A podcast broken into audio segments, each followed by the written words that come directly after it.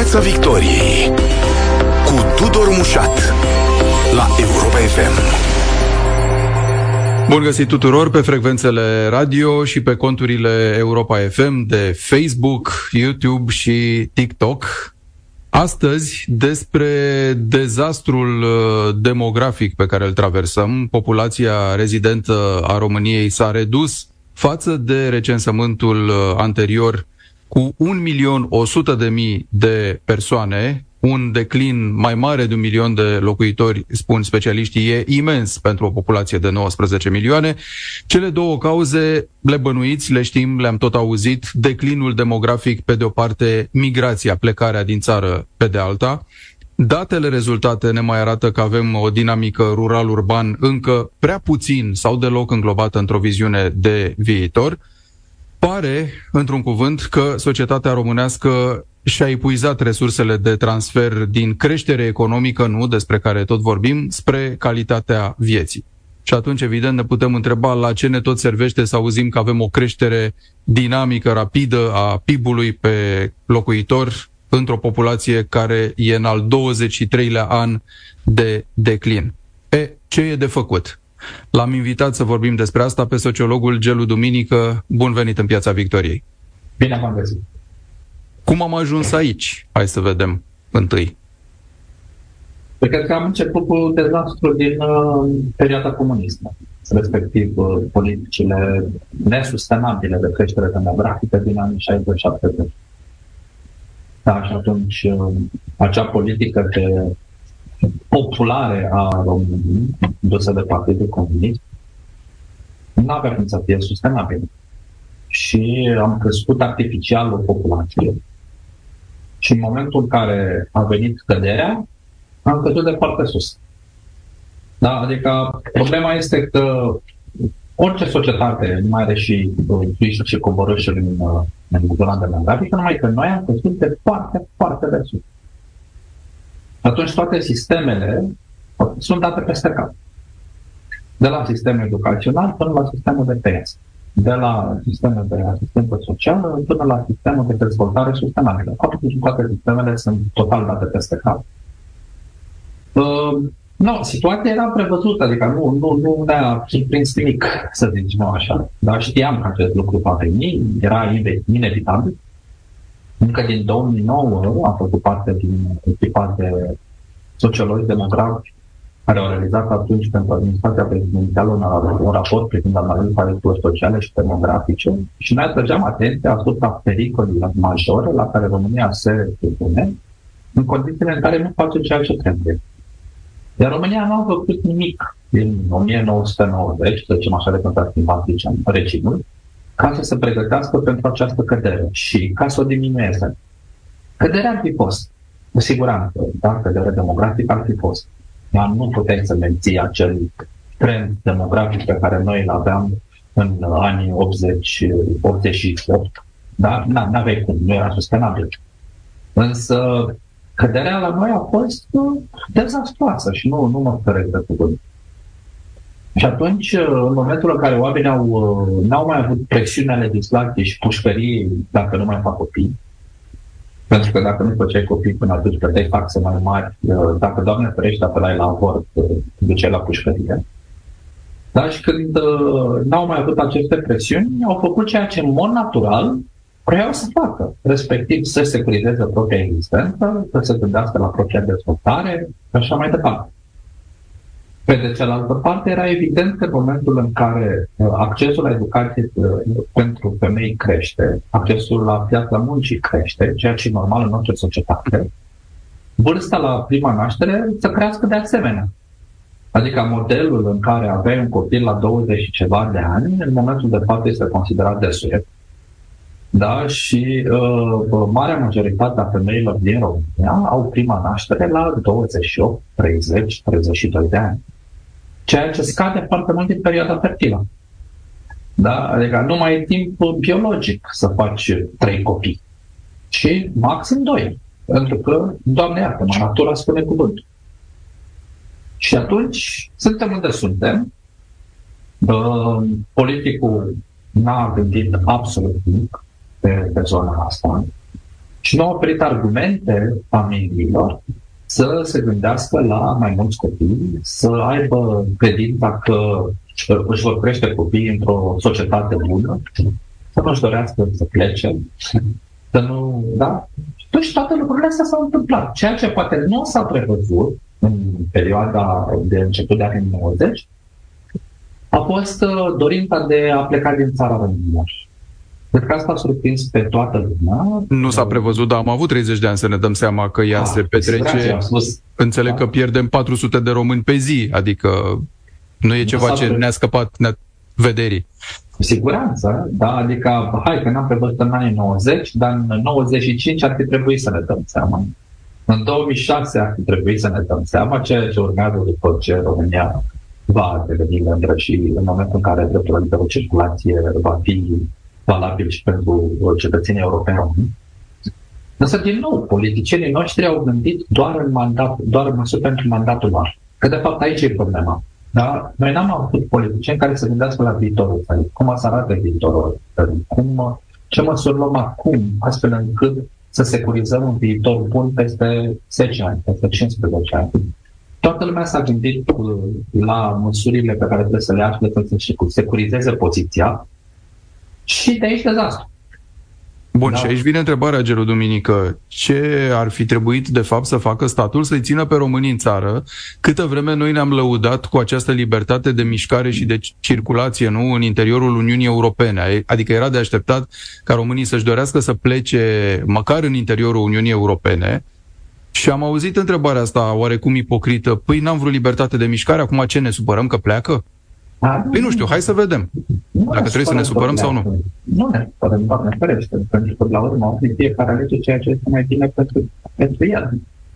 Și atâta timp cât familia mea este bine, e cât se poate de ok.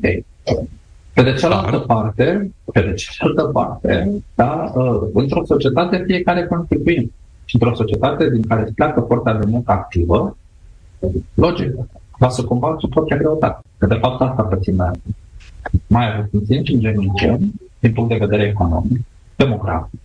Dar pentru simplu motiv că forța de muncă activă din România a plecat. Pentru că cei care au plecat nu sunt, să zicem așa, copiii și bătrâni. Da?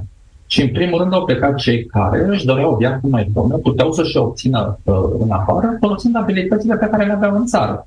Fie că vorbim de doctori sau că vorbim de uh, cele mai vulnerabile categorii. Ambele categorii au plecat cu aceeași uh, poveste. Dacă la începutul migrației noi am avut o, o fluxul migratoriu după 90, am avut o migrație eminamente economică. După 2010, vedem că migrația nu este doar economică. Pentru că a început să plece și middle class Pentru că, citesc din sloganele care sunt pe stradă, își doreau o țară ca afară. Și își dădeau seama că, de fapt, da, cu abilitățile lor, cu același salariu, poate, dar pot uh, avea parte de niște servicii mult mai de calitate, de o clasă politică mult mai responsabilă, de o infrastructură bună, de un spital bun, de școală bună. Și atunci au dorit să-și crească copiii în altă țară. Deci teoria conform căreia românii nu mai vor să facă copii este falsă. Pentru că în diaspora românii fac copii. Da? Sunt foarte multe țări unde românii sunt uh, în topul națiunilor, să zicem așa, care fac copii, dar nu în România. Ce fac în Marea Britanie, în Germania, în Italia, unde sunt fiecare, pentru simplu motiv că acolo se simt respectat, să zicem așa, și pot visa că prin munca lor, copiii lor o să aibă o viață cât se poate de bună. De fapt, asta cred că ar fi trebuit să facă România, da, și politicianul român, să ofere credința cetățeanului că sunt pe drumul cel bun. Bun, de ce nu face politicianul asta? Pentru că ne putem gândi la mai multe motive. Unul ar fi, nu-i interesează câți români rămân în țară, important e să se aleagă ei mereu, să aibă privilegiile și cei care pleacă să trimită bani în țară și să mai suplinească din nevoia de, de bani, nu? Adică nici măcar politici din astea de, de dezvoltare să nu facem uh, prea multe. Da, e doar atât, e atât de simplu Adică e pur și simplu nepăsare sau e și o inabilitate de a creiona ceva pe o perioadă un pic mai în față? Eu nu cred că e inabilitate, pentru că un om deștept se înconjoară de oameni mai deștepți decât el. Da? Și chiar dacă eu nu mă pricep, în momentul în care vreau să fac ceva, duc oameni mai pricepuți decât mine, îi plătesc, îi susțin să mă învețe ce am de făcut. Și Doamne iartă-mă, posibilități de genul ăsta am avut M. Pentru că a fost expertiză și e expertiză pe care am fi putut să o luăm, pentru care am și plătit de multe ori la prost, da? Uh, și pe care am putut să o folosim. Din punctul meu de vedere este fix ceea ce spuneați dumneavoastră și pare simplu, da? dar pare extrem de eficient și eficace pentru cei care au rămas aici. Pentru că în momentul în care tu te uiți doar azi ce se întâmplă, fără să te gândești la mine, vezi că azi privești principalul contributor în economia românea, românească era diaspora. Că tu nu ai fost în stare să atragi mari investiții, nu ai fost în stare să faci ceea ce a făcut Polonia, spre exemplu, care a pierdut populație multă, dar care prin niște politici coerente de dezvoltare au oferit argumente puternice unei mari părți din cei care au plecat în anii 90 să se întoarcă în anii 2000-2010. Da, ceea ce s-a întâmplat cu polonezii. Da? Însă la noi, din păcate, omul a gândit foarte simplu cel, în, cel aflat în, în poziție de decidere, de decizie, pardon, a gândit, bă, treaba lor, mă, să fie sănătos. Și atât timp de primit bani, să le dea Dumnezeu sănătate. Și cam asta s-a întâmplat. E, uite că acum un politician uh, dintr-un partid aflat la putere ne spune că România, nu știu dacă e calculul corect, îl citesc ca atare, România va înceta să dispară, va înceta să existe, va dispărea matematic, spune el, în 2100, deci în 80 de ani de acum încolo, pentru că nu va mai exista cineva care să poată plăti pensiile și cheltuielile în general de întreținere ale persoanelor dependente sau ale celor aflate la pensie. Bun. Prin urmare, acolo, spune el, se va opri tot. Și ai zice, uite un politician care gândește, nu, cu 80 de ani înainte, îl interesează. Da, nu, e un calcul politic, e un calcul greșit, în primul rând. Pentru că România, în forma pe care o știm noi, nu va mai exista. Da, adică România va deveni mult mai diversă. Este evident. Da, pentru că nu credeți că România nu va deveni o țară de destinație pentru migranți. Deja a devenit, dar și va continua să își îmbogățească diversitatea culturală și prin și care vor veni, care vor ajunge aici să încească. Problema este alta. Că, problema, da, că România nu este pregătită foarte bine pentru diversitatea care ne va izbi ca un tren accelerat în 10 ani. Și vedem deja ce se întâmplă în momentul de față. Da, vedem o mulțime de oameni tineri, da, muncitori, din, din Asia cu precădere, mm. care vin în România, da, să câștige un bani, pe un viitorul foarte apropiat vom vedea și familiile lor, în viitorul relativ apropiat vom vedea și copiilor care au nevoie de acomodare în, în spațiul ăsta pentru a le oferi argument să rămână. Pentru că nu ne, nu ne dorim să-i fie atât. Pentru că ei vor reprezenta coloana vertebrală a economiei românești. În momentul de față, conform calculului oferite de către antreprenori, da, avea, România are nevoie cam de un milion de noi angajați, pe care nu mai are de unde să ia din, din interior. Sau iare, dar nu sunt pregătiți profesional academic ca să ocupe acele jocuri. Atunci ajungem la ce trebuie făcut. Unu, trebuie să investim foarte puternic în zona de educație de calitate. Avem uh, clivajele astea majore dar dintre rural și urban, dintre zonele de avantajate și dezavantajate, care conduc către realitatea în care ne batem joc și de resursa umană pe care o avem. Dar în momentul în care termin clasa 8 și nu știi să scrii, să citești ceea ce studiile ne spun că se întâmplă cu foarte mulți dintre concetățenii noștri, bă, ăia nu o să fie bun pentru piața muncii. Da, aici o să vină teoria, stai puțin că noi nu avem nevoie de intelectuali, avem nevoie de sudori sau de chelneri sau de orice altceva. Nu mă interesează dacă citesc bine sau se exprimă corect gramatical. E, uite că la nivelul Uniunii Europene politica e puțin alta. Da? Și vine și zice că pentru și nomenclatorul meserilor ca noi, pentru orice meserie de calificat, chiar și pentru măturător de stradă, calificat portez, ai nevoie de minim o clasă și ai niște competențe minime. Doi, sunt strategiile la nivel european care spun că, spre exemplu, până în 2030, care aici aproape, dar 50% din locurile de muncă disponibile vor solicita competențe minim digitale. Minim digitale. Adică n-ai, n-ai cum să, să, să te rupi de tot ceea ce se întâmplă în jurul tău. Piața comună, da, forței de muncă, ne obligă la niște ajustări care vor trebui să fie făcute.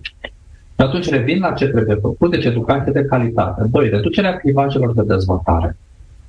Este obligatoriu ca uh, să estompăm un pic și mai mult decât o facem în momentul de față, dar realitatea în care da, București arată un fel, într-un fel, și la 50 de kilometri de București ai senzația că ai ajuns în secolul XIX. Da, lucrurile astea n-au cum să, să, să dezvolte, n-au cum să producă dezvoltare. Pentru că e simplu, da? aglomerezi niște zone și părăsești alte zone. Și atunci trebuie să disipezi un pic dezvoltarea peste tot. Trei, trebuie încurajată migrația internă. Da, da, da, pentru asta trebuie să creezi tot felul de facilități și tot felul de mecanisme de dezvoltare, astfel încât polii pe care noi avem, în momentul de față, dau un exemplu, București, Cluj, Iași, Timișoara, Constanța, da, să se poată să-și întindă area de dezvoltare cât mai larg posibil. Patru, și asta poate e cea mai importantă chestie, reorganizarea administrativă teritorială. Dar fără asta, tot ce spun eu acum nu are nicio legătură. De ce e atât de importantă?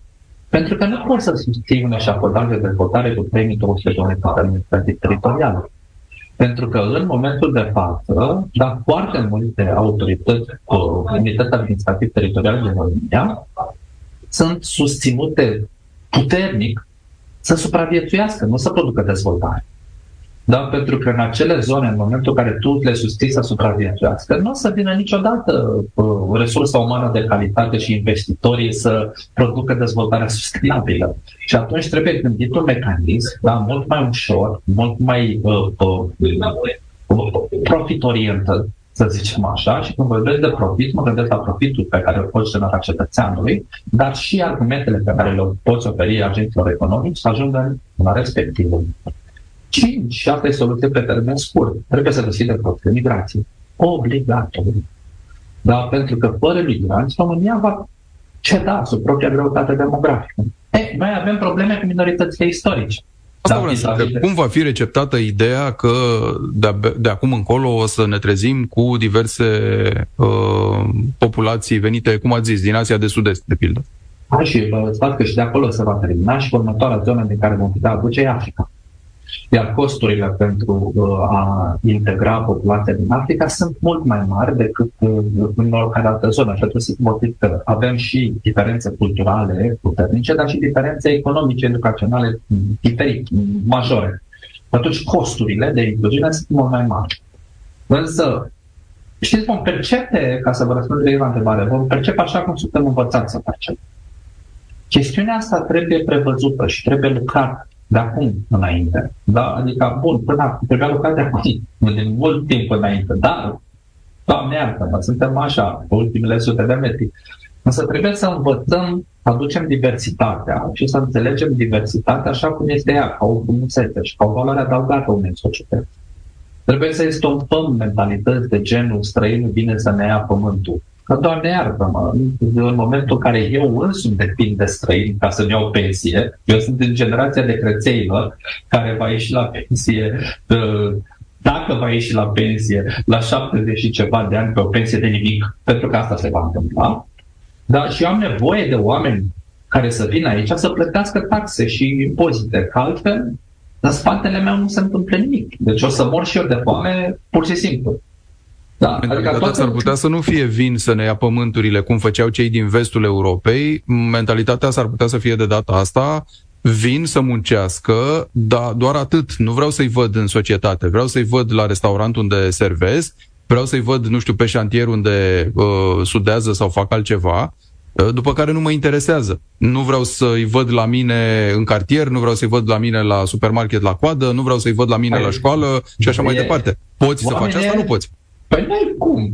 Pentru că omul ăla trebuie să mănânce, omul ăla trebuie să-și ducă copilul la școală, omul ăla trebuie să habar n-am, să consume, pentru că banii lui înseamnă consum, înseamnă alte locuri de muncă, da, omul ăla trebuie să plătească taxe, să se ducă la film, înseamnă alte locuri de muncă, să mănânce popcorn, să bea o bere la noi, să facă ceea ce face om normal, pentru că tu ai lui bani, el susține economia. Adică parte din banii pe care el îi produce, îi întoarce economia românească pe lângă valoarea adăugată. Îi acceptăm dacă suntem pregătiți să-i acceptăm, dar am impresia că nevoia ca ei să vină și valul, cum spuneați, care va veni, o să o ia înaintea pregătirii noastre uh, culturale și psihologice pentru așa ceva.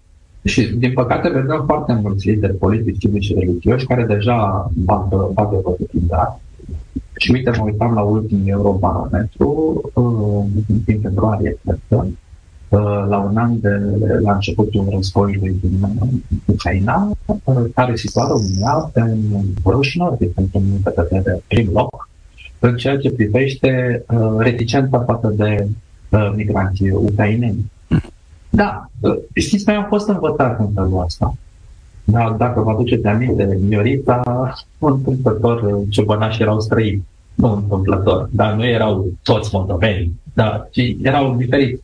Și miturile noastre fondatoare au fost destul de au, au stănit multă dihonie și provocau multă dihonie conștientă sau inconștientă. Însă învățoare și despăr. Să nu credeți că alte societăți care au trecut în aceleași provocări demografice, că nu suntem primii, doamne iartă. Dar n-au avut uh, aceleași provocări precum le avem noi. Nici de cum. Adică Germania, de, după reconstrucția, uh, după război, da, arăta cu totul și cu totul altfel decât Germania actuală. Da? Uh, pentru simplu motiv că Germania a fost un dat obligată să ia măsuri da? și să aleagă între existența ca o națiune diversă sau dispariție. Da? Și noi avem aceeași oportunitate, adică existența ca națiune diversă. Da, nu o să mai avem uh, românismul așa cum am fost noi învățați uh, din cărțile de istorie, da? Nu o să-l mai avem așa, însă, din punctul meu de vedere, el nici n-a existat vreodată, așa cum am fost noi învățați, dar ce o să avem un altfel de românism. Ceea ce nu înseamnă inferior și nici de cum superior, dar ceea ce înseamnă doar altfel. Da? Ajustat vremurilor în care trăim, în care libertatea de circulație este una mai mare, foarte mare, în care globalizarea și arată efectele în toate formele sale. Bun, vorbeați de decreței ceva mai devreme mm-hmm. și în câțiva ani încep să iasă la pensie pe bandă rulantă niște milioane de oameni. Niște uh, Decreței, milioane. pentru cine nu știe, sunt cei născuți în urma decretului lui Ceaușescu din 67 privind interzicerea avorturilor. Deci undeva din 1967 până la mijlocul anilor 70, nu știu, 75, 76 să spunem, a existat acest val de nașteri, nu această explozie demografică. Peste un milion pe an. Da. Peste un milion pe an. Și Ca acest... să înțelegem, acum avem 200 de mii. Bun, iată, uh, acești oameni încep să iasă la pensie, undeva probabil spuneam în vreo 5-6 ani, încep primii din această generație să iasă la pensie. Noi știm că acum uh, avem 1,4 pensionari, ne zice statistica, susținuți de o persoană activă. Ce ne facem când aceste milioane de persoane încep să iasă la pensie? Cum arată raportul? O luăm cu argumente de bun simț, nu ne ducem în toate aliantele, da? Deci în momentul de față, grosomodă, avem unul la unul.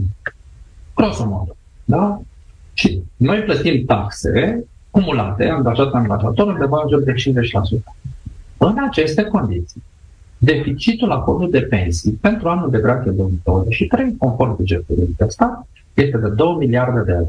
Cu alte cuvinte, România trebuie să scotocească și să ia din alte părți 2 milioane ca să acopere fondul de pensii actuale. Da? 2 miliarde. 2 miliarde înseamnă aproximativ 400 de kilometri de autostradă. Ca să dau așa niște chestii foarte simple pe an pe care noi nu putem să le avem pentru că ținem situația actuală de pensionare. În 20 de ani, deci 2015, estimarea este ca raportul să se schimbe la 4 la 1, respectiv 4 persoane pensionare susținute de un angajat. Cât să plătești taxe? Pare imposibil cât să plătești taxe? Că și dacă plătești 100% s-ar putea să nu poți să, să, să ții fondul de pensii. Atunci ai, ai varianta în care crești vârsta de pensionare, ajustezi sistemul de pensii, cu alte cuvinte, scazi pensiile fantastic, da? Crești vârsta de pensionare suficient de tare încât uh, posibil și din coșciuc să ne zică cineva că mai trebuie să muncim un pic, da? ca să putem să ieși în pensie, uh, da? și atunci forță de muncă. Pentru că tu ai plecat de la o populație, adică populația care ție iese la pensie de aproximativ un milion pe an, cu scăderile naturale care s-au întâmplat, nu este locuită decât de 200 de mii. Da? 200 de mii. Adică tu ai un deficit de 800 de mii pe an da? de oameni ca pe care nu-i găsești în economie. N-ai, economia are nevoie de ei. Atunci pe asta trebuie să o umpli. Păi cu ce să o umpli? Păi din țară n-ai de unde. Din Occident n-ai cum să aduci. Că nu-ți vin aia de la salariul de 5.000 pe salariul de 500, dau un exemplu. Și atunci trebuie să te uiți către zonele în care 500 de euro înseamnă foarte mult bani. Și aici e Asia și Africa. Simplu. N-ai de unde de altundeva. Mă întorc un pic la ce spuneați. N-ai de, din Occident nu-i mai aduci. E chiar așa, din Occident nu-i mai aduci înapoi pe români, nici dacă le oferi acel stat ca afară, încet, încet, pe care ei și-l doreau, că am căzut de acord că nu plecau doar din motive economice, pleacă și din motive, să spunem, va- de valorice, simbolice, vor infrastructură, vor un alt fel de tratament din partea instituțiilor statului, vor ca uh, generațiile viitoare, nu copiilor, să aibă unde învăța să fie crescuți în alt uh, fel. Nu-i poți aduce deloc? Eu mă îndoiesc că poți aduce o, o populație suficient de mare ca să facă diferența. Cu siguranță unii se vor întoarce și mai degrabă se vor întoarce Uh, datorită argumentelor emoțional-morale. Să fie împropat lângă părinților, să stea în locurile părintești, habar n Însă argumente economice și de calitatea vieții, din păcate, vor fi întotdeauna în favoarea locurilor care ei stau. Pentru că noi nu facem nimic sau pentru că facem prea lent? Și, și, plus că, indiferent de modul nostru de creștere, nici aia nu stau pe loc. Ce aia cresc?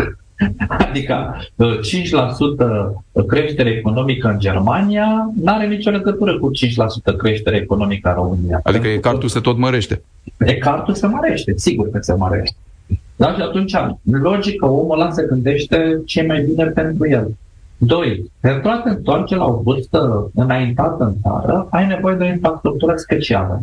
Specială pentru statele da, de la îngrijire paliativă până la petrecerea timpului liber. De la o infrastructură prietenoasă până la uh, o bătrânire activă. Uite, concepte care la noi sunt o zene, science fiction, în care, însă, care în afară, omul le găsește la tot, uh, la tot pasul. Trei, își dorește și el modelul occidental în care la pensie să-și ia uh, soția, respectiv soțul de mână și să călătorească.